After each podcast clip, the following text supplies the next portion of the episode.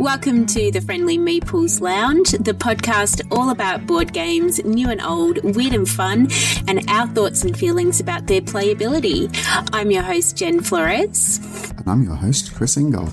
We don't have a special guest today, which is awesome because it just means Chris and I can banter back and forth. We do hope that you enjoyed hearing Rod's point of view last time. He definitely has some very different point of view to uh, Chris and I. But today, you've just got Chris and I, and we have so many things to say. we always have a lot to say. Um, probably because we spent all week or all fortnight or whatever it is thinking about board games and then just going, oh, we got a podcast, and it just all comes out. And Absolutely. people have to listen to it. Why are you still here? What are you doing? Make you love it, really. what have you been playing this week, Jen? Do you know what? I haven't actually played anything this week. For the first time in ages, I've been studying. So I'm in the middle of an eight week long course called Immersion. Um, but the one board game thing I have been doing, so the, the course I'm doing is about fabric design. And I know you've heard me talk about this, but I've actually started designing a collection of fabrics based on board games. Ooh. So board game adjacent, but I haven't actually been playing any board games. No, I was playing. I, I remember that there's a few weeks ago when we were at Board in the West. I remember in fact you um uh, you you coming back and going, why don't I know about this game? Because when um, Tamara, Joe, and I were playing uh, a game called Damask. Yes. Um, designed by Barbara Burford over back in Yorkshire in the UK, um, or I believe in Yorkshire, because um, it's um, published by a local Yorkshire publisher, really small publisher. And Damask is about um, collecting fabric prints. It's a semi-abstract game, but it's about joining together sort of fabric prints um, based on old sort of Middle Eastern silks printing designs. Ah, very Um, cool. and collecting all of those, and then you've got this sort of loom thing in the middle of it where you're picking up blocks and trying to sort of square your blocks against the different bits of fabric. And it's kind of it's it's nothing like Azul or anything, but it's in a similar kind of headspace. Um, and we started running through this game and going, oh, this playing a short version of this game. This game it's only going to take 20 minutes. It doesn't. Once it starts getting hard and you start thinking about it, it starts going, oh, and your brain starts crunching. But you will have to. I, I want to play that. That's actually something I've been learning heaps about is the history of fabrics. So, and um, I definitely I have an idea for doing a whole bunch of damask fabrics. But you know how damask fabrics, if you're not familiar, are the ones that you see on all the old furniture and the wallpapers that look very, you know, they've got a very set design, but they're very flourishy. I want to do a line of damask fabrics based on all the little bits in the middle are board game related. So it's going to be like this really nerdy, geeky sort of, it looks fancy, but actually it's really nerdy. So I think that'll be really, really, really fun. You could um, even make a almost like a fan expansion for the Damask game using themed board game fabrics and so Oh, forth. that'd be fun. That'd be really fun. I might shout out to Mark Stockton Pitt of Radical 8 Games Circuit in Yorkshire. If randomly you're listening to the podcast, and you might because I might just slack you a link to it, um, we may have an expansion designer for you uh, in- Hello. in, in the house. So let's, let's see if we can make that. Let's let's let's uh, let's see if we can make that happen. That would be fun. Mark, right. Um, the, the Radical 8 Games have made some fantastic games, and uh, I'm really looking forward to the expansion for Die of the Dead, which I will have will have to talk about on, on a future podcast because it's one of the noisiest games in existence, and it's been designed and or developed. It's probably a fairer thing to say because this was the influence of the publisher um, uh, and and some physics training to be as noisy as possible. Uh, using cardboard, uh, cardboard coffins and dice. Oh, so forth. God. But it's it, it's it's it's a phenomenal phenomenal game. But um, uh, Mark at Radical Eight Games, uh, he- he's uh, he's, he's uh, they've done some fantastic stuff um, up, up there in Yorkshire. But the one thing that I'm going to going to call him out for is that I, I bought um, when I got into time stories for a while, I bought a whole bunch of old time Stories issues from Mark, um, and I, I remember when he sheepishly said. I said they were sorted in order, but I don't think I remembered to do it and handed them over. It's the longest I've ever spent Oh, sorting no. out a second-hand game back into order whilst going, no spoilers, don't look at the cards. Oh, no. so so so um, but but yeah he's, he's he's made up for that with some fantastic games coming out of uh, out of his small sort of publisher up in the up in the UK so um, big shout out to them because they're awesome. And if you see any games by Radical 8 Games they they are, are often there's there's not a lot of them about but they're great. Um, this week Joe and I have been playing Meadow Oh, so I'm, I've still been, I've still also been training myself to teach hegemony, which we talked about sort of last week. But I, we've been playing Meadow, and we've, I've had that for a while, and we started playing it, and then put it back, and then got, got it out again. And it's, um, uh, I don't know, have you played Meadow, Jen? No. No. So, so Meadow is in the kind of Everdell nature games ilk again, um, and it's a card tableau builder very much sort of a combo point scorer, and you have a um, effectively a board with a four by four grid of cards, and they're all unique, and they've all got like a different. Either it's like they've got um, sort of your ground terrain, and you've got sort of like bugs and things you might see on leaves, and you've got bigger animals, and then you've got paths and roads that take you off to like sort of little ho- houses that are off in the distance. And the conceit is that you're having a wander around, and as you collect more of these cards, you're focusing in and observing more of the details of the natural world around you. And every card has got a specific creature in its little appendix, tells you what they all are, and it's very, very beautifully drawn. But you've got this four by four grid of cards, and you um, basically each turn you've got these little stick things. It's a bit like sort of worker placement, but you've got these little sticks that are like kind of tiles with a point on one end and a flat on the other end. And you stick the point in one side of the board, and each stick's got a different number, and that tells you how many cards along is the card that you can take. So as you play Ah. around with these cards, you effectively get um, uh, you start blocking off the ability to take certain cards on there. To start with, first go you can have anything, but then after a while you're blocking your opponent off. Um, and there's this other board which is like a campfire board where you can stick the back end in instead, and you don't get to pick a card, but you get a special power and the um, and that might involve getting cards. So you're then arranging these cards in a tableau, and you've got your meadow tableau and your above the meadow or beyond the meadow tableau, and effectively building up points combos by stacking cards up, and you have to have certain um, things in your tableau in order to be able to play other cards on top of it, and it's very pretty. It's very beautiful. It's very meditative. We're going to have to have that one on another podcast for sure because it sounds really, really cool. And I love those kind of games. Like, I mean, we've already said so many times, I love Everdell. It's such a good game. I'm so naughty. I still haven't played all of my expansions of Everdell. so that is my aim for BunnyCon. I'm going to bring Everdell along to BunnyCon and I'm going to grab a couple of tables and shove them together and put the whole thing out and see if I can lure someone into playing Everdell with me with all of the expansions. And, and pop quiz secret here. I suspect before that happens, she'll go for the third table because it might Probably. need three. it's, I, I- it's no, and it might might might almost be be, be doable. I know uh, I know Joe's really keen um, to play um, to play Everdell. Um, Oh, awesome. And so forth. I think probably without all of the expansions, more because she feels she's not had enough Everdell recently. um, but, uh, but you know, you might might persuade her with one of them, uh, one or two. Um, so I mean, that's that's been the main game uh, that I've been playing uh, this week. I've been um, I'm desperately waiting because uh, back up in Australia here, um, uh, there's you know, our Kickstarters sort of flow in and out and flow in and out. And at the moment, um, I think there's a bunch of Kickstarters that have arrived in the country recently. And I'm waiting for my big box copy of The Pursuit of Happiness, which has been one of those Kickstarters been hit very heavily by the pandemic. And Yeah. by sort of financial troubles for the developers. So it got stuck for years and years and years. And it's been in the country for about three weeks. But I think our main distributor, Etherworks, have been hit with every single campaign landing at once on top of all of the sort of commercial things Oh, they have distribution. no. So everything's sat there and it's like going, it's still here, we've not sent it out yet. And then there's another week, and it's still here, and we've not sent it out yet. So the other thing that I, I found myself doing is sort of itching because I really want to play that game as well because I've never played The Pursuit of Happiness. I've heard so many wonderful things about it. Um, so that's what I've been playing this week. Uh, but but Meadow, yeah, Meadow is fantastic. I've heard it's also a really good two player game.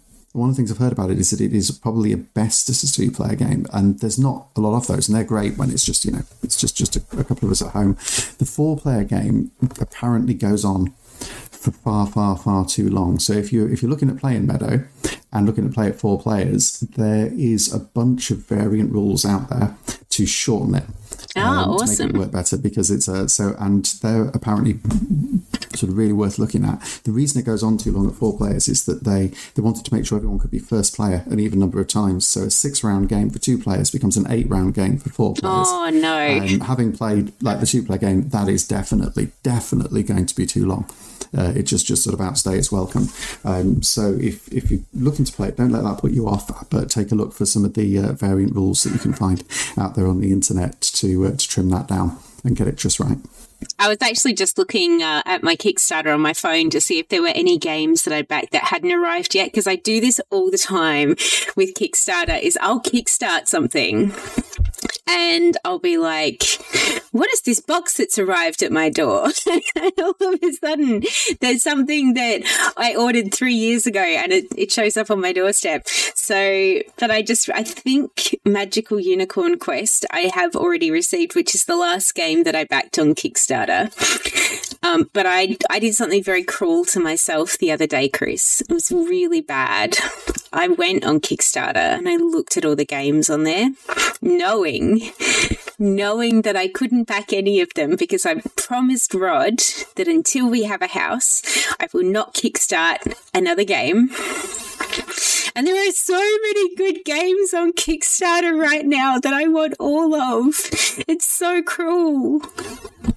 Like, you, you know what? the last time I did that, I'm, I'm not very good at that. Um, I have reduced the amount of games that I kickstart um, and try to get it more focused because a lot of times you can get the game in retail anyway. Um, but the the amount of times I say I'm not going to back it, I'm not going to back it, I'm not going to back it, and I don't back it, I give myself a big pat on the back and I tell myself just how disciplined I am. And then a late pledge button appears Right? and I just late pledge it. And that's like even worse because then I add it to my Kickstarter list because I do track boxes because we've moved house so often and then we moved countries. One of the things with moving countries is the logistics of managing Kickstarters that have gone past Yeah. the point where you can change your address and suddenly you're like, oh crap. Um, you know, Yeah. how do I tell people that I've moved? And that's that's not easier now because everything's still running so slowly. Um, so I keep a, an eye on them all, but I'm, I then dip in and I late pledge something.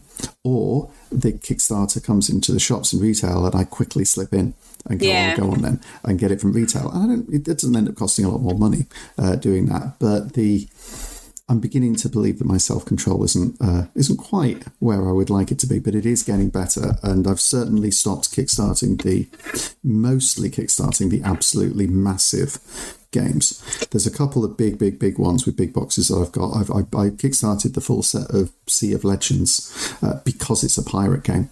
And I had to have to think a bit of a thing about pirate games. They're my weakness. Weakness. Um, and there's a really big box game called, um, or with lots of like flashy bits called Quodd Heroes that was quite expensive. That is a weird um, block moving. You, you've got lots of little painted cute cube figures that go around something that feels like a Nintendo video game. Uh, rolling around and bashing each other, semi-programmatic. So it, it basically it's it it's com- looks completely bonkers and it's it's just not like anything else out there.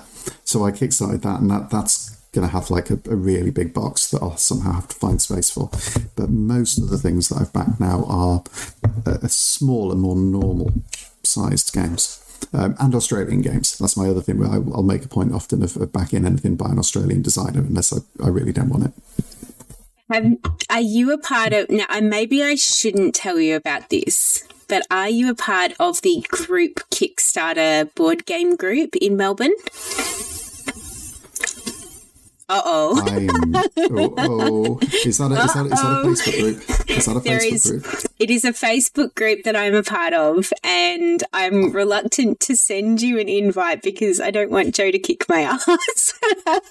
but um, there is actually a Kickstarter, a, a, an Australian board game, or a specifically Melbourne board game community. And I was trying to find it on my groups. I've got way too many groups that I'm a part of. Um, but it's basically a group of people in Melbourne who look at group kickstarts together for board games, Ooh, and do they do group group pledges and they do group pledges. It's exactly Ooh. that, so that you can make sure that uh, you're getting all the board games that you want, but saving on shipping. And I'll find the group and I'll send it to you. But one of my friends who was actually at MapleCon, Tim, he um he said to me, "Hey, you haven't pledged lately. What's going on? Like, there's been so many good games." I'm like, "Look, Tim, I'm not going to lie. I love you, and I love that you feed my addiction." But I can't buy a house and have board games at the same time. It's it's just my thing that we've just I've been ignoring you guys and I love you and it's not that I don't want to be a part of the group and I do every now and then go on there and just have a little look at what everybody's backing. But I, oh yeah, I'm terrible because I'll be like, I'll just back this one and I'll just back this one and it'll just be this one. And then before you know it, I've backed like three different board games, which yeah, I'm terrible. Like it's they they're just too good. There's too many options. So but yes, I will I will find that group for you because if if you can manage your addiction, it's actually quite a great group. And the guy that or one of the guys that does a lot of the kickstarts on their team, um, he lives very, very close to you. So I think you'd probably really enjoy that group, Chris. It's worth it. I, I think for, me the because I've I've got more disciplined in terms of pick not backing games that I'm that I don't know or I'm not got really, really, really strong confidence will actually be be worth backing. Because that's the other thing. I've uh, for, for a while when you back stuff from Kickstarter, you inevitably back some games that just aren't that good. Right? You know, it's it's it's probably and sometimes you, you'll, you'll do that you know because you want to support say a small developer or something and it's fine. Uh, sometimes you end up buying a, a you know really top notch game and you go well what's the point? I don't like it. I wish I'd come out and waited for the reviews. So it's it's it's there's a bit of care that needs taking. I'll back stuff that is from overseas or from the UK back home, being being upon that I know might not make it to the shops here because sometimes you do get a couple of games or game brands that are smaller that don't always make it over to Australia, um, apart from within a Kickstarter. Uh, but no, I, I'm I think that's fine, Jen, because I see the uh, the best way of avoiding uh, is to not know the games on Kickstarter in the first place, and and that I it doesn't matter. I, there were so many different things that I'm already at, at, on that I'll always find out. Even if I try and hide from Kickstarter and even not look at it, I'll always find out. So uh, so I have to manage my uh, self control purely by just saying I'm not going to back it. Um, it's worth it's worth noting. I think um, sort of wider with talking about sort of the struggles that we have with uh, with sort of the Kickstarter addiction and that kind of FOMO thing, fear of missing out thing. And obviously, it's it's something we all sort of joke about um, if we, we get obsessed with board games and do it. Um, there are. I know a number of people within the hobby who have found that because of usually other things that are happening in their life, um, that that can kick into a, a, a sort of a gear where it's not just funny and oh crap, I've just spent money that I should have spent on something else, but it's not such a significant thing, into something that actually becomes a a bit of a problem. Um, and um, so I think it's it's important to sort of extend a sort of handout that there are, if it's breaking into that sort of area for, for anyone, it's absolutely fine within the, within the hobby and it's and to sort of go and sort of look for support because it happens. Um, and uh, I think we're beginning to see a move away from Kickstarters, and I say this with my fingers crossed very strongly, that throw absolutely everything in the kitchen sink into one Kickstarter with tons of boxes because the companies that do that have been burnt so heavily. I know we talked about this, in, I think a couple of podcasts ago. They've been burned so heavily Absolutely. by the shipping crisis that it means that if they get stung, something goes up, something costs more expensive, then actually they end up in almost going out of business. So Mythic Games are a good example of this. Uh, Mythic Games are the kings of the 20 box submission, where basically a crate arrives at your house that's bigger than you are, full of boxes you'll never play and more miniatures than you could possibly paint in five years. Um, and doing that and getting them out there, and they were very successful with it. Um, they have stayed in business just I think is probably a fair to say, you know, because the, uh, the, the the increase in cost of shipping, even when compared to the money they took in for the shipping in the first place and the huge cost of the games, um, once that was stacked up, it just just didn't work. But so I think we're getting to the point where we get smaller games coming out there. That's a good thing. Um, and I mean, in all seriousness, um, uh, you know, for, for, designers and developers, if we want to keep our hobby sustainable, um, it's far better to keep things keep things affordable. And, and if you if you find that it's it's just too much, uh, then reach out and, and look look for some support because sometimes you know it's uh, an addiction can turn into something that you can sort of joke about because it's a semi addiction to something that, that is is quite is quite serious and undermining. So you know if um, if if you're going through that or if you know someone's going through that, then sort of keep the faith and and you know it's the community is there to support you as well as absolutely. Yeah look absolutely. There's definitely um definitely support out there. So if you are finding that you need a little help we're always here to help that's for sure. So now for a word from our sponsors. Come one, come all for a fun day of exploration and shopping. Do you love meeting local designers? How about fun and innovative board game gadgets? Have you always wanted to chat with a publisher about your ideas? I know you love a good game market. So, why not come along to the inaugural Melbourne Board Game Market, hosted by the Melbourne Meeples crew at the Collingwood Town Hall on the 27th of May? Entry is by gold coin donation, Check out the Melbourne Meeples Facebook group for expression of interest if you're a publisher, a designer, or just have something fun you'd like to exhibit. Of course, we're going to have forms that are available if you would like to sell a bunch of your board games as well. We would love to hear from you, so please come along to the Melbourne Board Game Market 27th of May at the Collingwood Town Hall. Entries by a gold coin donation. Doors open at 10am and close at 4. We can't wait to see you there. That's the 27th of May at the Collingwood Town Hall, the Melbourne Board Game Market. All right, Chris, it's time to talk about the game. Okay, so the game for this week is set somewhere on the west coast of the North American continent. In an area of the world that is strangely temperate for its location but gets rather colder as you flow north. Um, goes into some beautiful mountain ranges, wonderful fresh air, a hint of the Pacific I'm losing thread of this completely. It's Cascadia. we are talking about the amazing Cascadia. And look, this is definitely talking about games with uh, about wildlife and pretty forests and all those kind of things. This is another one of those pretty games. And all the pieces are very small, but they are still all very, very pretty. Um, this is probably one of my favorite games. So, Cascadia, which is made by Flat Out Games, designed by Randy Flynn. You may have heard of some of Flat Out Games' other titles, such as Calico and Verdant. Goes for about 50 to $60 in stores, Cascadia. You may find it a little cheaper on a buy, swap, and sell. Definitely, if you do find it, I highly recommend grabbing it.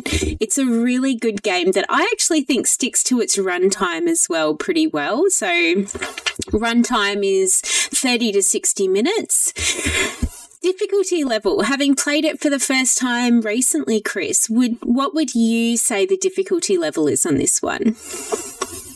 So Cascadia is like this is where it's similar to other games from Flat Out Games, and certainly if you have a look at the uh, the, the, sort of the publisher above that is AEG.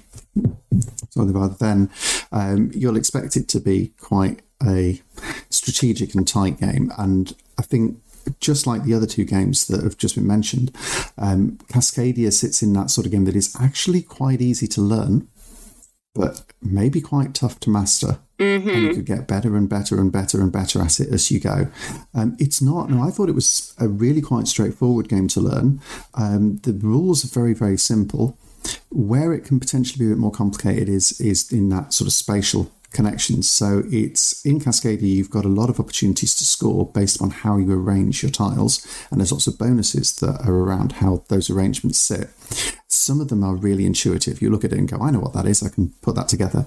Some of it takes a little bit more head scratching to work out and, and even to add up at the end of it. Um, I'm looking at you, birds. Uh, the, um, the, You um, made that work yeah. for you, sir. You I- I made that work for absolutely. I killed it with the birds. I know it's it's it was I, I did kill it with the birds, and after a while, I thought I think I'm killing it with the birds. It still took me forever to try and work out. I think the whole the, the one point where the table just stopped into analysis paralysis was actually trying to work out the points yes. on the birds. But yeah, there are so, so some of those I think are a bit trickier because I'm I'm quite I'm visual in that way. I mean, when people always talk about people who are more visual or less visual, I'm I'm I'm just to split that up. I find it easier and quite fun making those kind of geometric sort of connections and those sort of shapes and patterns. Absolutely. Um, and so that fits well in my head. I think for some that might be a little bit of a, a struggle. Jen, do you want to tell us a bit about how Cascadia plays? Absolutely. So, Cascadia is a really fantastic game that is built on tiles, and you have to arrange your tiles in a way to create a really nicely balanced ecosystem. So, kind of like how Ark Nova is getting you to build a zoo, Cascadia is wanting you to build yourself a little national park. So, you want your animals all to be in the right spot so that they're thriving and flourishing.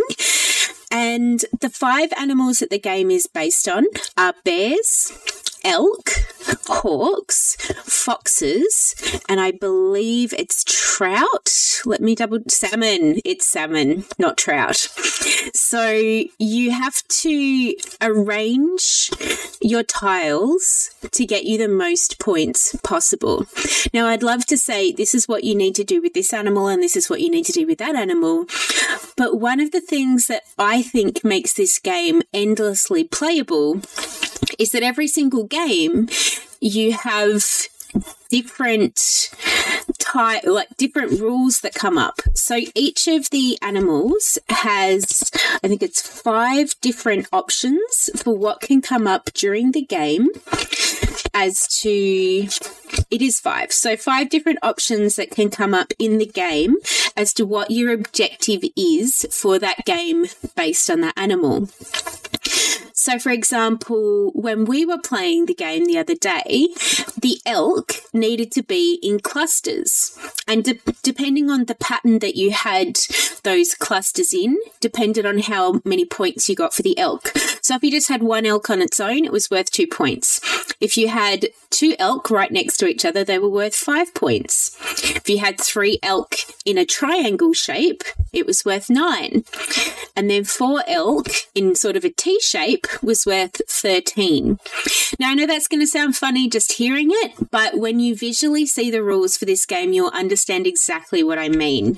The layout of all of your different animals is what makes a difference into your scoring and where Chris was talking about the birds and having to score you know having to line up all the birds properly.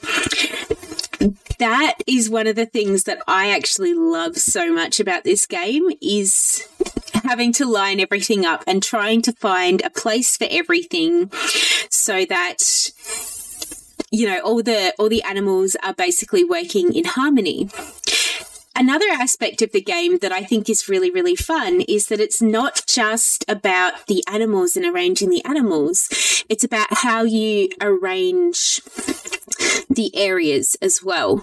So, the types of land that you're putting these animals on are mountains. Where are we? So we've got our mountains, we've got our water, we've got grassland, we've got forest. Yeah, so mountains, forest, prairies, wetlands, and rivers. And each of the tiles that comes out will let you know what type of animal can go on that tile. Some of them only have one animal. Quite a few of them have multiple animals that can go on that area, which is really, really awesome. So, similar if you've played Calico, what's going to happen is there's going to be a few tiles out in front of you, and then each of those tiles has a wildlife token that goes with it. So, you also have options during the game that you're going to be able to collect what are called nature tokens. So, the way you're collecting your nature tokens is making sure you get the right animal on the right landscape. And for some of them, that's going to give you a nature token. And your nature tokens allow you to do some extra little things. So, normally, when you are going to grab your tiles to place in your ecosystem along with the animal, you have to grab the tile and grab the animal that goes with that tile. But if you've got some nature tokens, you can grab an animal from one area and a tile from another area so that you get exactly the combination that you want. So basically, to summarize that, it's about balancing your habitats and your animals to score the most amount of points possible. Sounds pretty simple when I say it that way, right? one of the things with those birds, wasn't it, that the and in fact it's not just with the birds, it's with the fish and it's with the others, is that sometimes these combos they'll come as a trade off to each other. Um, sometimes you need to trade off which one you're going to go to and which one you're going to give up, because Yes. when you're picking your tiles and your animal counters, Jen, that was one of the is you have to pick up a pair of both, and sometimes you're looking at it and there's the perfect pair. There's the tile you want and there's the animal you want and then another player takes it. So you grab one of the other ones and you have to then make a compromise. Sometimes you go, well, what am I going to prioritize? Because you can take the animal you want. That's usually more important. Because if you get the right animal, you can then shove the other tile somewhere else. But you shove the other tile somewhere else, that might be wasting an opportunity. And a lot of the times, they'll play off each other. So the birds need a little bit of distance between them, so you need to create space between them.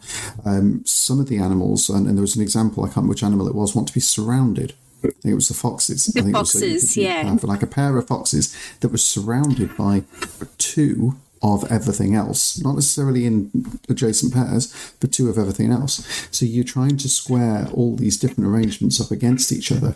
Um, and that actually sounds really complicated, probably when I say it, but it's not that complicated because you're you're doing it a piece at a time. So you can kind of evolve your thinking about it and you can flex it. You're not trying to arrange them all at once, which would probably be a bit head doing. Um, and the the other thing about it, I thought it was quite meditative and relaxing a game.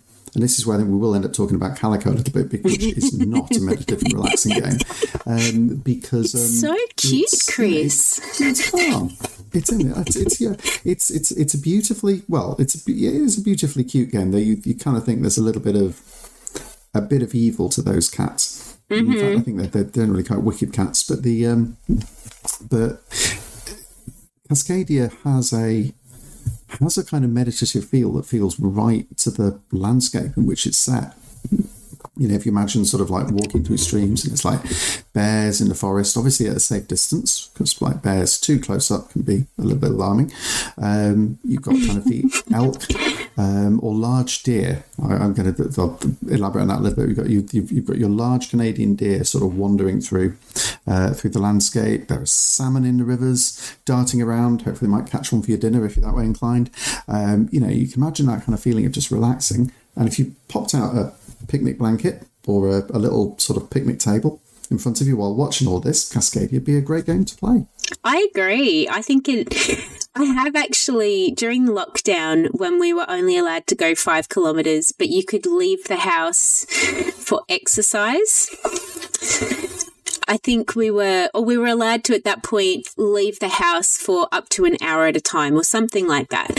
We actually took Cascadia to our local park with our housemate and we sat down watching the sunset, nibbling on a charcuterie board dinner while we played Cascadia. And it was probably one of the most fun times that I've ever had, is just chilling out in the park playing Cascadia. And it wasn't windy, which is awesome. But do you know what? This is one of those games that even if there is a little bit of a breeze going on, you're not going to lose all your cards because it's quite hefty. It's nicely built in that everything is very, very good quality. So now I did kickstart this game. I don't know if the version in stores is any different, but I don't actually think it is. And just everything about it is so pretty. It's so nicely put together.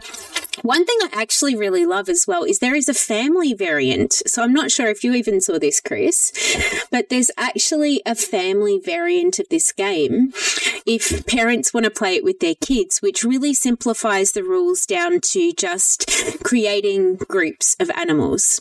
So definitely.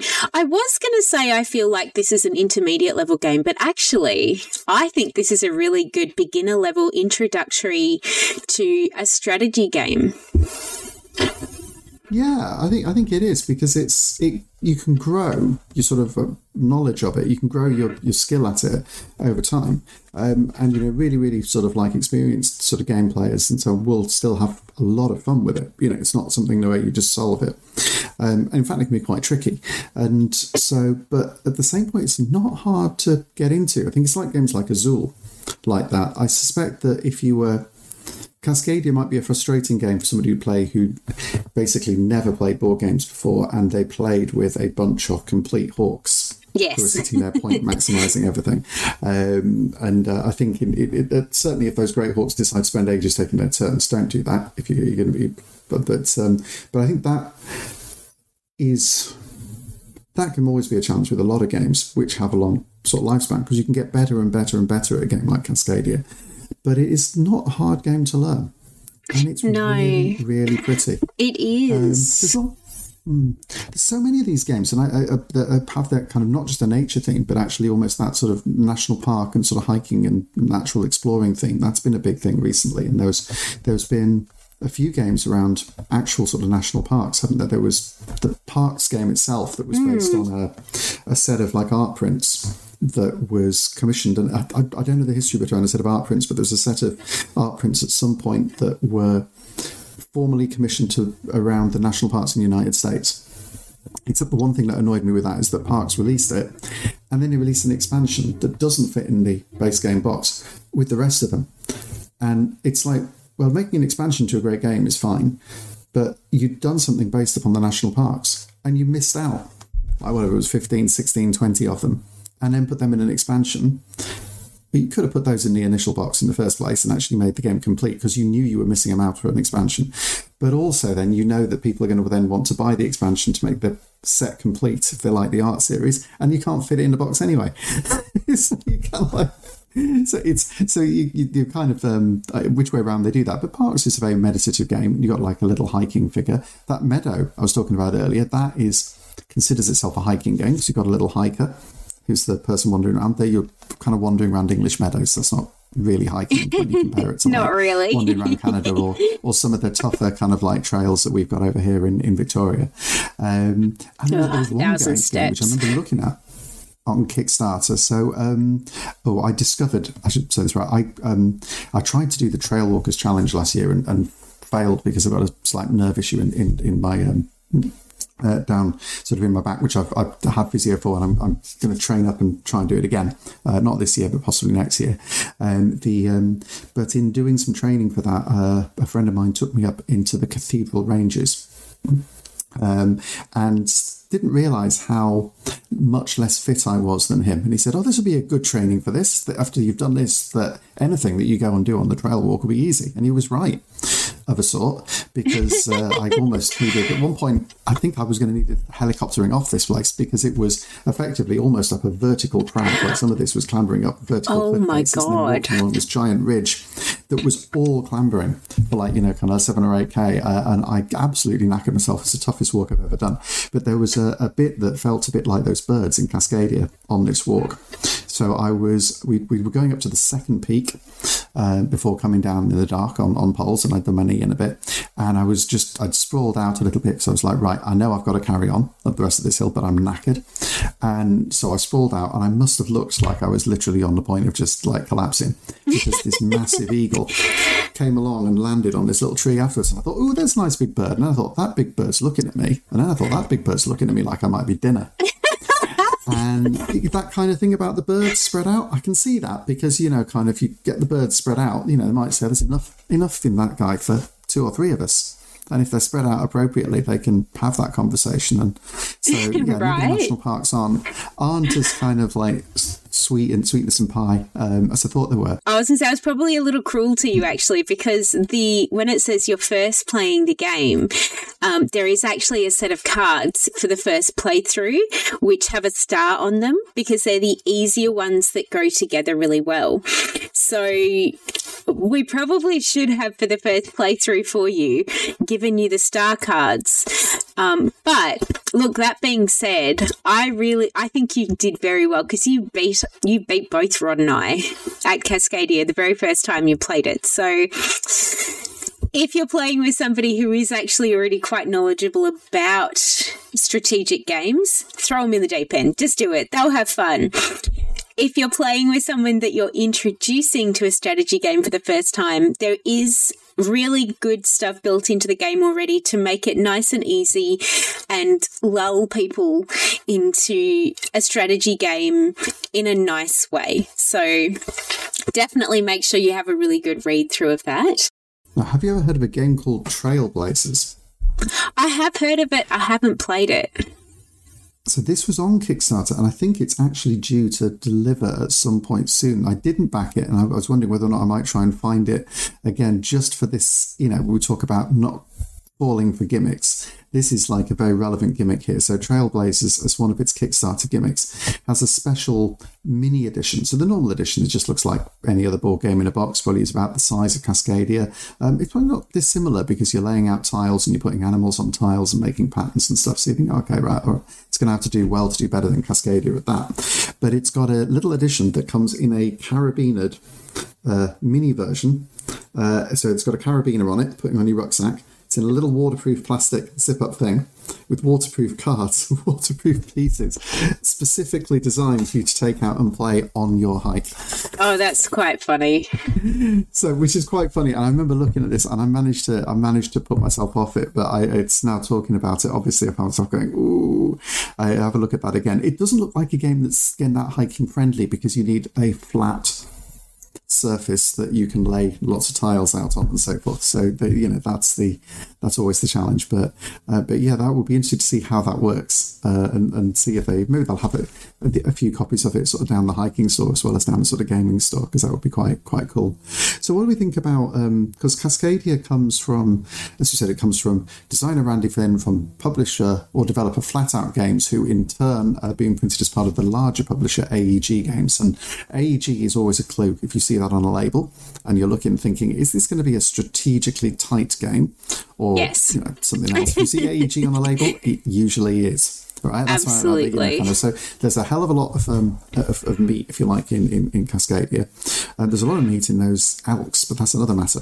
Um, but the um, but the but Cascadia comes from Flatout Games on that, who previously developed Calico, which is where we kept slipping around. And Calico is an ooh so adorable game where you're doing a similar thing, laying out patterns of quilts and so forth that your cats will like. Yes. So that you can assign them to your cats. And it maybe should be just as meditative as, Cal- as Cascadia, but isn't, is it? It's so competitive. I love Calico is definitely one of my favorite games, and um, I like to say to people, it looks really cute, it looks really pretty. It's absolutely one of the most competitive games out there. Like, it starts off you know, you, you lull someone into playing it and everyone's having a lovely time putting their first sort of five to 10 tiles down. And then everyone's going for the same things. So it starts getting super competitive and people start taking your tiles from the middle of the game. And it definitely, I love it. it it's one of those, those hidden, super competitive, like, yeah, I love it. It's fun. it's, it's, yeah, it's Calico. I, I've, I, I enjoy. I preferred Cascadia because I sort of prefer the, the, the, sort of openness of it. But it certainly is that um, Calico. You start off and it's like, oh, this is a nice, innocent little game. Doesn't take too long, so you use it between, you know, you sync now to games day or whatever it is. Someone's waiting on you, and you know you're going to sit down and play like one long game, or you just want something that you're going to play before you go home for the evening because you haven't got time for anything big. So someone goes, "Here's Calico." You roll out Calico, get, put the mats out, explain it, so forth, and you're all sitting there thinking, oh, what a lovely day, what lovely people. And then 10 minutes later, you're thinking, oh, I'm going to kill you. Dare you take my I hate all of you. Look, I wouldn't even leave just one tile my cats wanted from me. as a cat mum myself, I can attest to the fact that I am also obviously you've probably been able to tell from my talking about fabric design. I am a crafty person. I make quilts. Um, my cats love my quilts, so I think in terms of accuracy, it's definitely a game that's got a lot of accuracy. Cats do love quilts, but it's also a very it's a very backstabby game. like it it's very deceptive in its cuteness and yeah, definitely if you like something that has a little bit of that competitive nature and you can play with friends who will forgive you for stealing their tile, definitely give that one a go. we we'll talk about Calico in another episode for sure. We might talk about Calico in a little bit because we should almost move on to our uh, other theme for the podcast in our too much time to think section. And what have we got too much time to think about today, Jen? We have too much time to think about are cute games mean games? Yeah. I'm going to so go yes. This yeah. Yeah. yes, this, this came out of Calico. So I was thinking, right, Is so Calico is a game that is really, really mean. And yet on the outside of it is really, really, really cute. Right. And we started thinking about kind of other games where you find yourself going, oh, you sod, why dare you take that piece of mine? And I see that you start thinking, oof, some of them are really sweet and fluffy looking, mm-hmm. and and and there is a there's a game that um, I've, I've it's been a long time since I played it, and it's really hard to get in Australia at the moment, which is really annoying. I did contact the publisher and I said you can order it from the states, but it costs a lot because it's based on one of our Australian uh, national animals, if you like, uh, and, and, that's called a, Echidna Shuffle. So Echidna Shuffle. Oh, is, I've heard of that, but I haven't played it. The it is the cutest game in the world. Right, so so I, am I'm and I'm, I'm going to come out and just say that flat out. I think that Echidna Shuffle is the cutest game in the world. Um, so Echidna Shuffle, component wise, um, it has this board um, kind of that's just lots and lots and lots of sort of like sort of brightly coloured spaces in the wood, and there's these little sort of plastic little uh, tree trunk things on it. And so on, and um, but Echidna Shuffle has these beautiful plastic echidnas and these beautiful plastic echidnas also have these little things on top of them where you can load your echidnas up with little butterflies. Oh no! Um, and, and stuff, and and and the echidnas have got these little eyes on them that look absolutely adorable, and their snouts got this little smile. I mean, they are the most beautiful game component, the cutest game component in existence. Right? They look like you can just imagine if you put Echidna Shuffle up, you're like in like you know it was like in a, a kids' toy store, and the kids were out there going, and you can just imagine someone going, Mummy, Mummy, I want the game with the echidnas. I want the game with the echidnas. Look at them. They're so adorable. And going, oh, God, that looks like a lovely game. Let's get that for our family. It is the most evil, evil, backstabby game known to man. it will have people literally wanting to kill each other and not speaking to each other ever again. it does look really cute. I just had a look online at the images for the game and it looks really cute, but we're going to have to play this one sometime, Chris, because I. I'm intrigued now. If you've got a copy of Echidna Shuffle, we want to hear from you. So let us know. Messages if you've got a copy. We want to play games with you. But speaking of other cutesy games that are really evil, Exploding Kittens, super evil, um, Munchkin. It looks really cute. The artwork in all the Munchkin games is absolutely adorable. It's evil. Uh, what's that other one? Uh, Magical Unicorns? Is that what it's called? Oh, that's something. That's that's one of the exploding kittens sort of range games. That yes. I think that yeah. th- that kind of group of games by that gu- that company, all of them look really adorable. They're beautifully drawn. The artwork is amazing. They're all evil. Yeah, and is there some is there something that when you're making a more evil game because you look at um, Munchkin might be a good example of this. Yeah. I hate Munchkin, but the um, uh, in fact it's it's a bit of a it's a bit of a cliche to hate Munchkin, almost like it's a cliche to hate Monopoly. So I should I should veer in a little bit to it, but I, I don't like Munchkin. But the because um, it goes on that's one of the things is if you're basically getting hammered at Munchkin, you're sometimes given a reprieve just so it can go on. You can get hammered again, even some more. and the, the, there is that cute, cheeky look about it.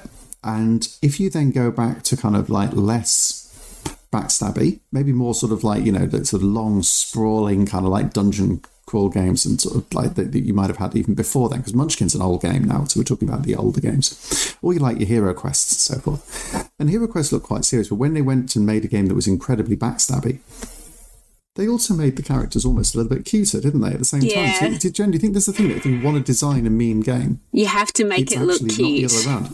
Yeah, Yeah, I think to. so. And the meaner the game, the cuter it's got to look. Absolutely, because why would you play a really mean game that looks super evil as well?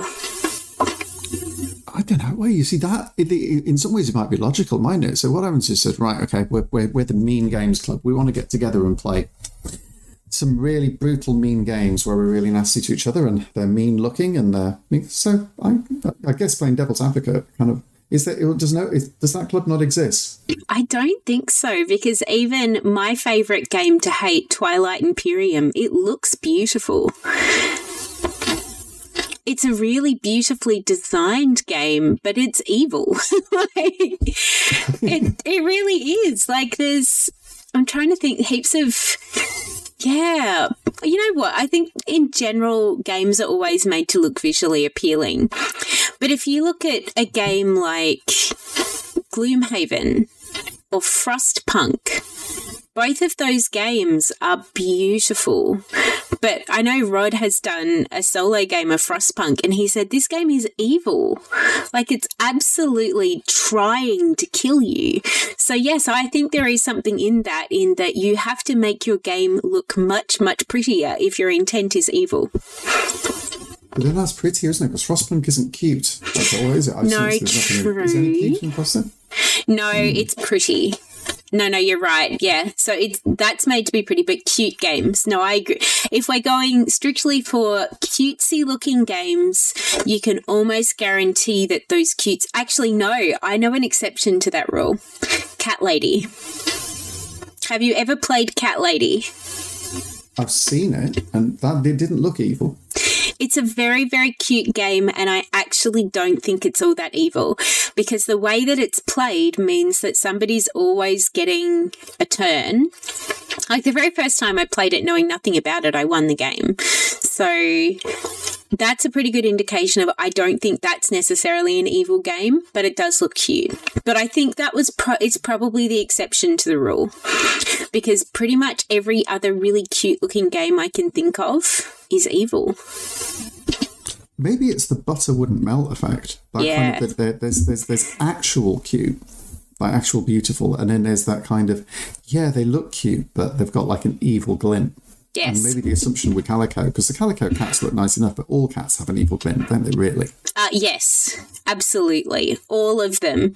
I mean, even Percy, our giant Maine Coon, he's beautiful and he's just the most loving, adorable cat that you would ever find. And then he craps outside the litter box. Right? And laughs in a kind of cat way. Oh, he just does this. No, I'm perfectly innocent. Like if you had scooped that one piece of litter, one piece of crap that's sitting in the litter box, I would have pooped in there. Like he just. He definitely, all of my cats, I think, have survived because they're so damn cute. And I definitely think that translate. Maybe it's cat games. No, because, no, unicorn, um, Unicorn, is it Unicorn Fever? Magical Unicorns. All of the unicorn games are evil. All of them. And I have got Unicorn Fever, that is also an evil game. And that looks really, really cute. I'll bring that one to BunnyCon so you can have a look at it, Chris. You know what? Actually, while this, while we're talking about BunnyCon, this episode is being released while we're at BunnyCon, and I don't believe that we're pretty much sold out of tickets already. So I hope everybody was able to get a ticket and come along and have a really good time with us at BunnyCon and that you got to play some really cute evil games while you were there. Yeah, well, hopefully, you had a wonderful time, and hopefully, we got got a chance to sort of say hi. At BunnyCon, we will have hoped to have been around uh, a, a few uh, sort of a gamer's attendees and actually sort of get a bit more of what everyone else's favourite games are. Um, I think in our next episode, uh, we'll hope to be able to bring together some of that stuff and actually give you an idea about what everyone else thinks is brilliant at the moment and get that feel for, for what's been played at the at the convention because it's it's going to be a fantastic event. It always is. Um, Absolutely. I was going to say we say we we are recording this before the event. Um, and I don't think we are quite sold out at this point, but it's very, very close. So we there will were be sold three out by tickets the event left. Again. Um, Yesterday there were three tickets left. So we're almost almost sold out. So I really hope you are able to get a ticket and come and join us. And yeah, look, stay tuned for the next episode when we talk to all of our friends at BunnyCon about their favorite games. So I, am going to give a quick shout out to one other game that has a. It's it's less cutesy. I think it's worth a bit of a shout out because it's developed by a local Melbourne game designer, and this isn't as mean as Cascadia, but it's got a bit of a mean streak to it. Um, there's a Jen. Have you heard, heard about or seen a game called Survival of the Fattest? Yes, we had that at MeepleCon, didn't we? Survival of the We had some, Fattest. some- we had some sort of promotional stuff for it because it was just it just finished its Kickstarter campaign. This was atrocious timing. So uh, from from a local designer as well, finished his Kickstarter campaign just before MeepleCon. When he could have like rallied lots of additional backers, but I think I think it's in late pledge space at the moment. Um, uh, so forth. And Survival of the Fattest is a, a game uh, where you've got animals in the woodland who are going to hibernate, and effectively what they're doing is trying to go around and competing. And we've got asymmetric powers. You've got the great big bear, and you've got like cheeky sort of squirrel and so on. They're trying to go around the, the, woods, um, collect the stuff that they need in order effectively they've got the best hibernation stash sort of between between seasons and then they sort of go through through, through the years between seasons um, and um, it's got it's it's a really nice little game and you look at it and you think oh here's a sort of cutesy game and it's not evil evil but it's certainly a bit evil and that's there on purpose and you can see it in the art as well each of these animals in survival of the fattest has got a little bit of a wicked glint about the character design. The character design is lovely. Uh, it's, it's it's it's really good. So um, that that was a lot of fun, and I played a prototype of it back just before PAX in early October. Uh, with the designer because it's, he's, he's local and also runs um, just to give a shout out Dirty Rascal Games as well as designing and developing games they run a store an online uh, game store here in Melbourne and so uh, so so shout out to them um, we were playing through with the designer at that point, and it's a really absorbing game. It's not a heavy game. It's absolutely something you can sort of dive into. It's got a lot of hidden strategy underneath there, but it's got that just the right level of evil. And just the right level of cute. It's just the right level, and yeah, and just the right level of cute. and it's it's in before, but it's sort of sat in that little kind of, and, and it is almost part of the joke, I think, isn't it? It's that kind of maybe it's that idea about the impish three year old. You know, when you've got like kids or whatever it is, you're thrilled, you know, uh, absolutely adorable and yet really, really, really wicked at the same time. And that's not there's something about that juxtaposition between beautiful and and just downright mean that um, that, that plays off well. So it's it's, uh, but that's not it's nowhere near as mean as the likes of Cascadia, but it's got a bit of it, um, and it's definitely worth having a look at. You keep saying Cascadia, but I think you mean Calico. I do mean Calico. I keep saying it, so I'm, it's It's okay. They're very that because they're released by the same company, they do look they've got a beautiful kind of similarity in their style. Um, but on that note, now from another word from our sponsors. Hey everyone, so for our shout out today, we are here with the gorgeous Kristen from Turn Order Games. Hi there, Kristen. How are you going? I'm good. How are you? Very good, thank you. So, we'll get to some info about Turn Order Games shortly, but before we do, what's your favourite game? Ooh, I it's a toss up right now. I have two favorite games. One is Azul Queen's Garden, uh, which is what I play when I have less than an hour to game. Uh, and the other one is Ark Nova, where you get to build a zoo, but that takes a little bit longer. So it sort of depends on how much time I have to game today. And Yay. for something a little quirky, what's your favourite household item? Um, do cats count as a favorite household item? I have to say that my cats are maybe my favorite household item, uh, and they bring endless I- amounts of joy and hilarity. Yeah. Yeah, I that's a really good answer. I think my cats are probably my favorite household item as well.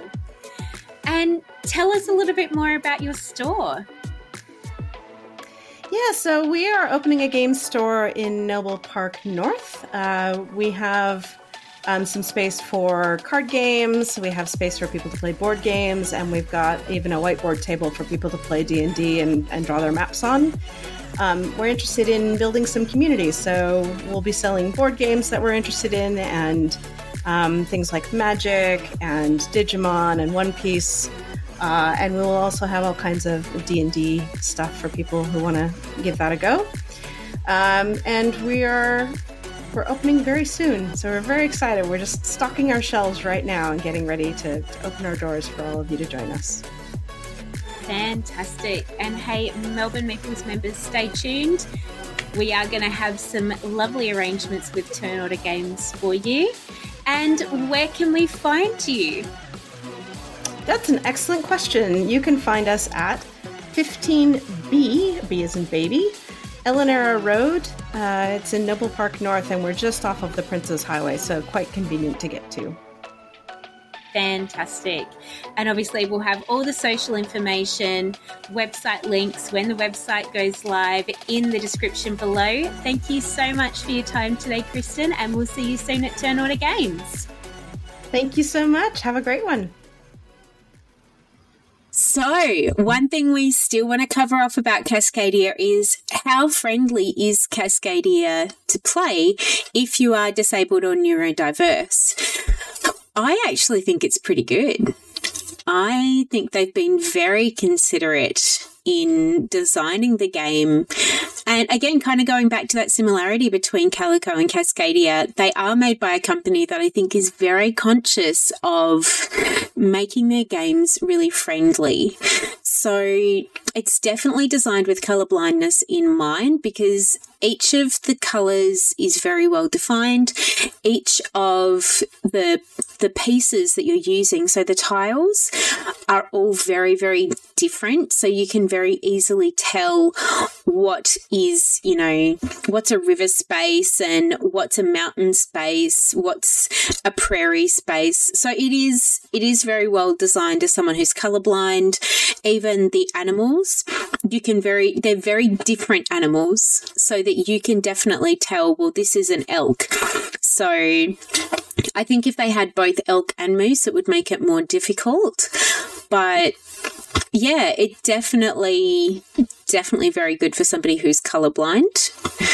Uh, I think the rules are very clean cut in terms of being quite simple. So I think it does make it very friendly for people who are neurodiverse as well, especially if you're somebody who enjoys patterns it's great for that. It's very, very good for that.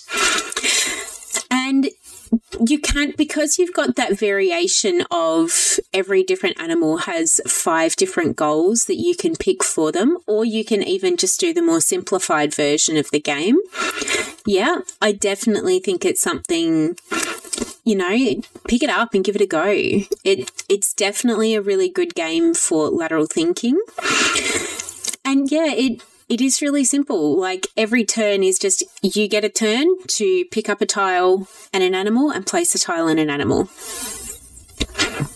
It is logical and it makes sense, and the rules are, are, well constructed. And perhaps the only thing I think we saw in it that was maybe a little bit challenging and we had to work out was on some of those more advanced scoring cards that you don't necessarily have to use, and, or you could use sort of once you've already played the game, sort of once or twice to sort of work out work out how those go. So I'd, I'd agree, Jen. I think um, Cascadia, in many ways, is, is it is just an accessible game.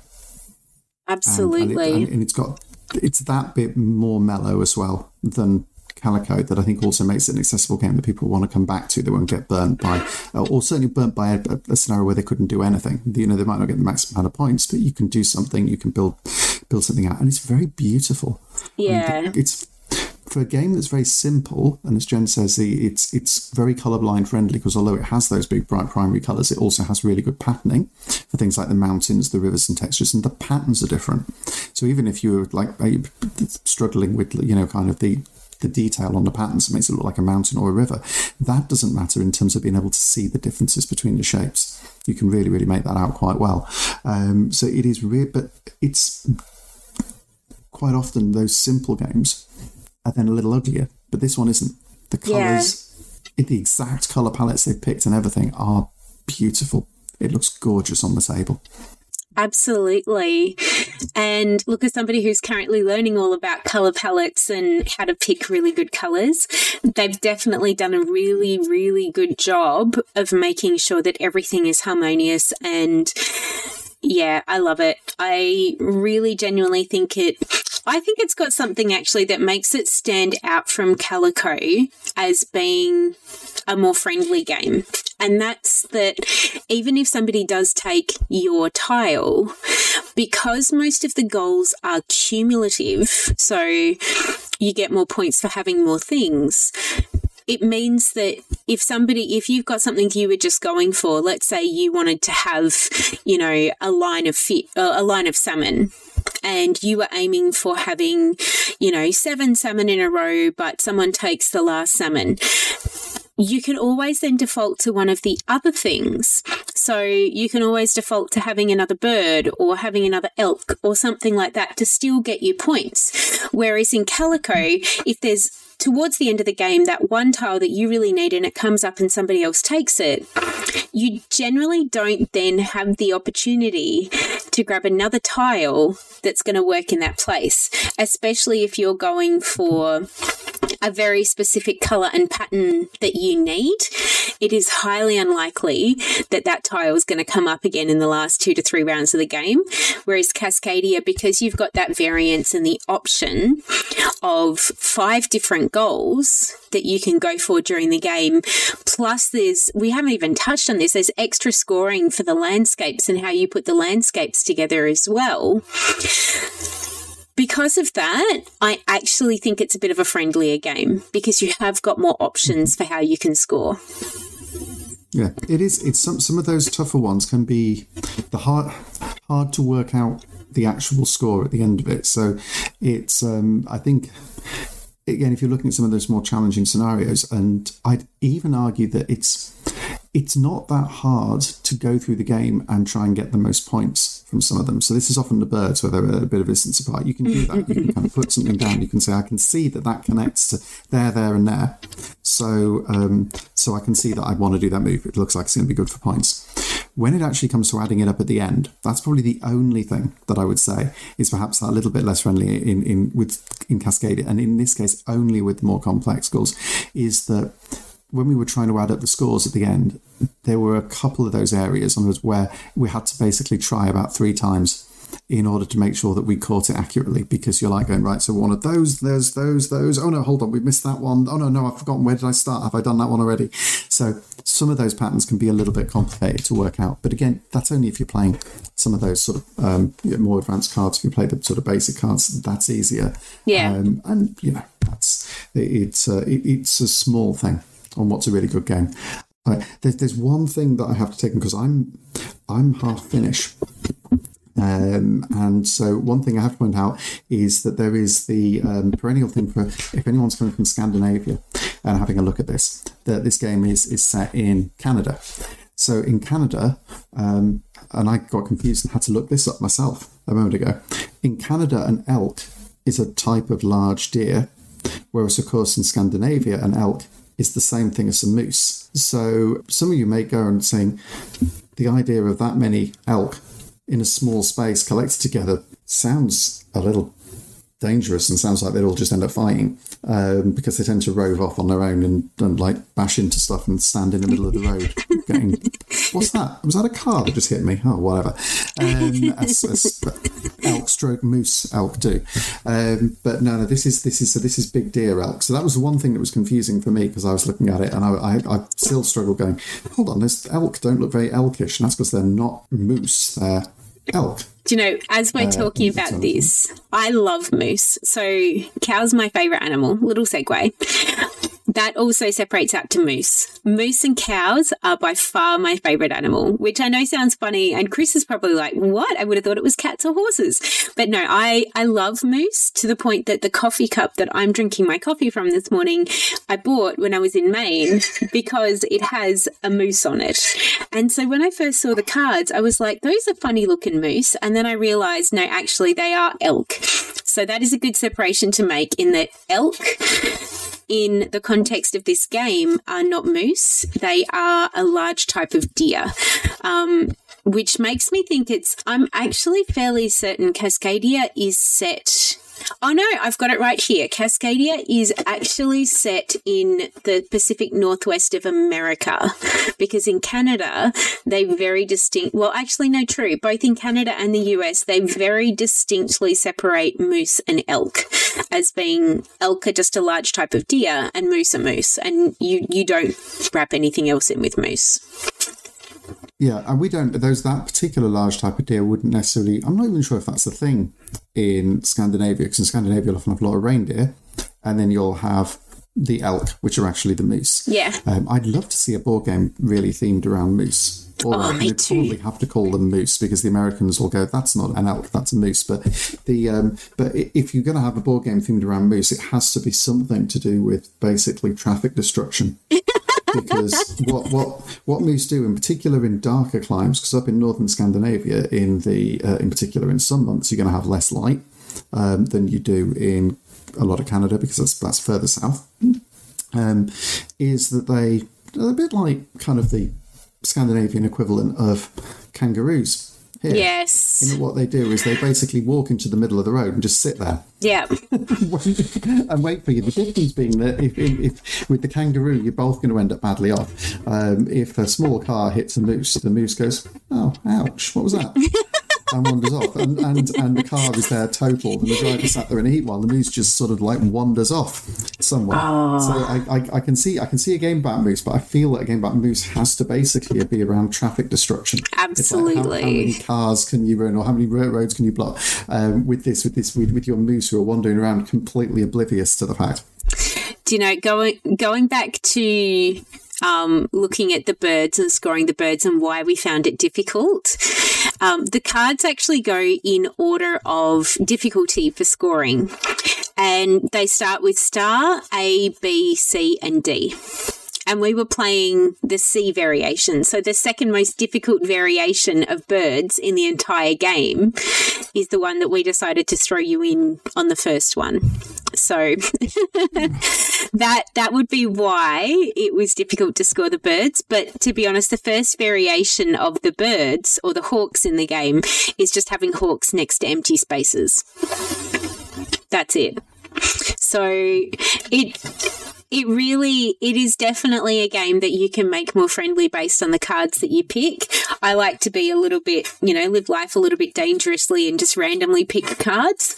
But that's when you are that's I guess what makes this game great is that you can you can set it based on the play, you know, who's playing the game with you. Do you want to make it an easier game? Do you want to make it a harder game? You know, it's very playable again and again and again. Um, I would say the one thing that I would suggest to make the game more friendly for people who are neurodiverse is for a start plan on there being a little bit more time that you need. Because I know for myself, I like to sometimes take a little bit of time to think about it. I've trained myself that with playing games, like because I'm, you know, we keep on coming up on this theme, I'm so competitive. Um, I tend to try and not look at what's happening between turns. Like I'll have a bit of a plan as to what I'm going to do. So I'm not leaving people sitting there waiting while I'm planning my turn on my actual turn entirely. But I don't want to be that person anymore who goes, Oh my God, you took my tile. So I quite often won't watch what's going on. So I'm not yelling at my fellow players. But definitely give people a little bit more time if they're neurodiverse just to sort of process what's going on. And I do think that because it doesn't have that limitation that Calico has, where it's here is your board and here's how much space you have to play in, it can take a little bit more time to think about, well, where am I actually going to place this? I think that's that's a double handed thing. That one, like, it's a good thing and it's a bad thing.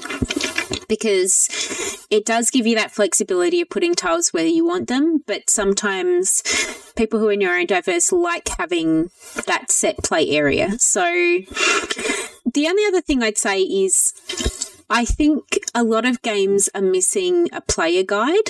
So just like a little a little player card that says here's what you do on your turn. I can kind of see why this one doesn't have it because really it's very limited as to what you can do during the game. But I think if you made a copy of the rules, like an extra copy, print out an extra copy of the rules. There's PDF versions available of the rules everywhere. That's generally going to be a good rule of thumb for most games is just make an extra copy of your rules so that if you've got someone who's neurodivergent and doesn't want to be asking all the time, can I have the rules to have a look at? Um, maybe make an extra copy of the cards so that, you know, if you're playing a game, I think this one goes up to four, it's four players, yeah. If you happen to be playing on a particularly big table and you might not be able to see the card right in front of you, maybe just having an extra copy of the cards so that somebody can have them sitting next to them might be a good idea. But in general, I think you can get away with not having those things and it still being a friendly game for people who are neurodiverse.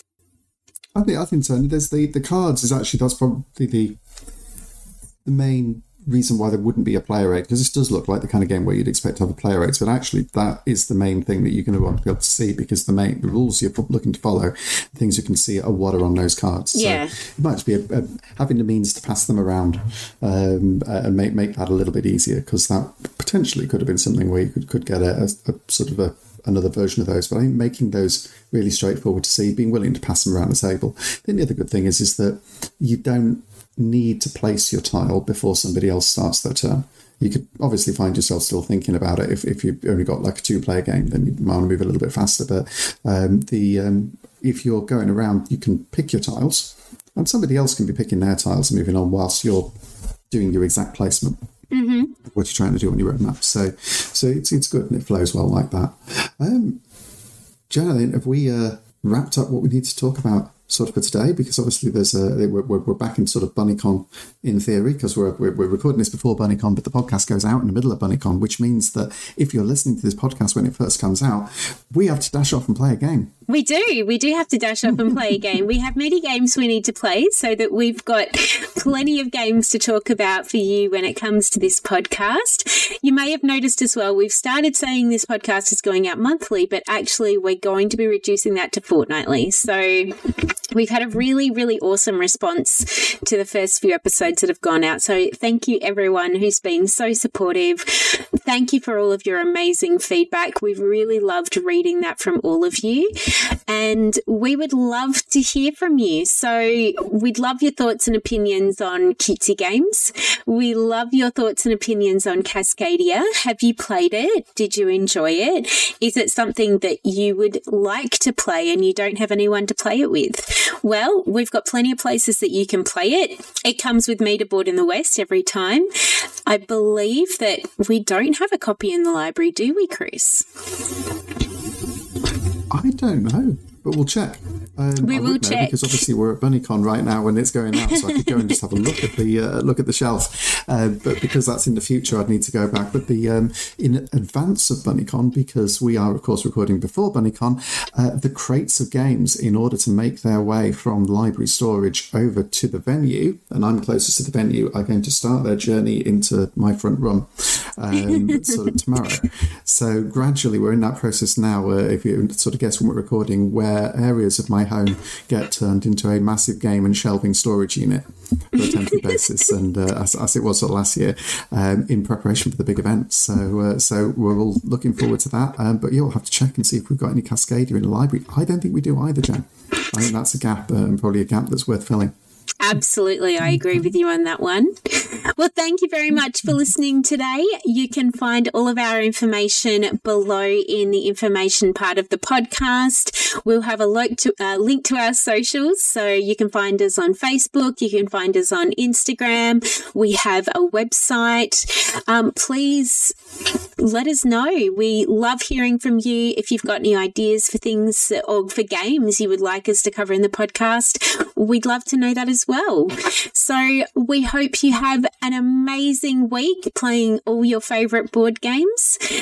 And this is uh, See You Later from Jen. All right, and see you later from Chris. Bye-bye. Bye.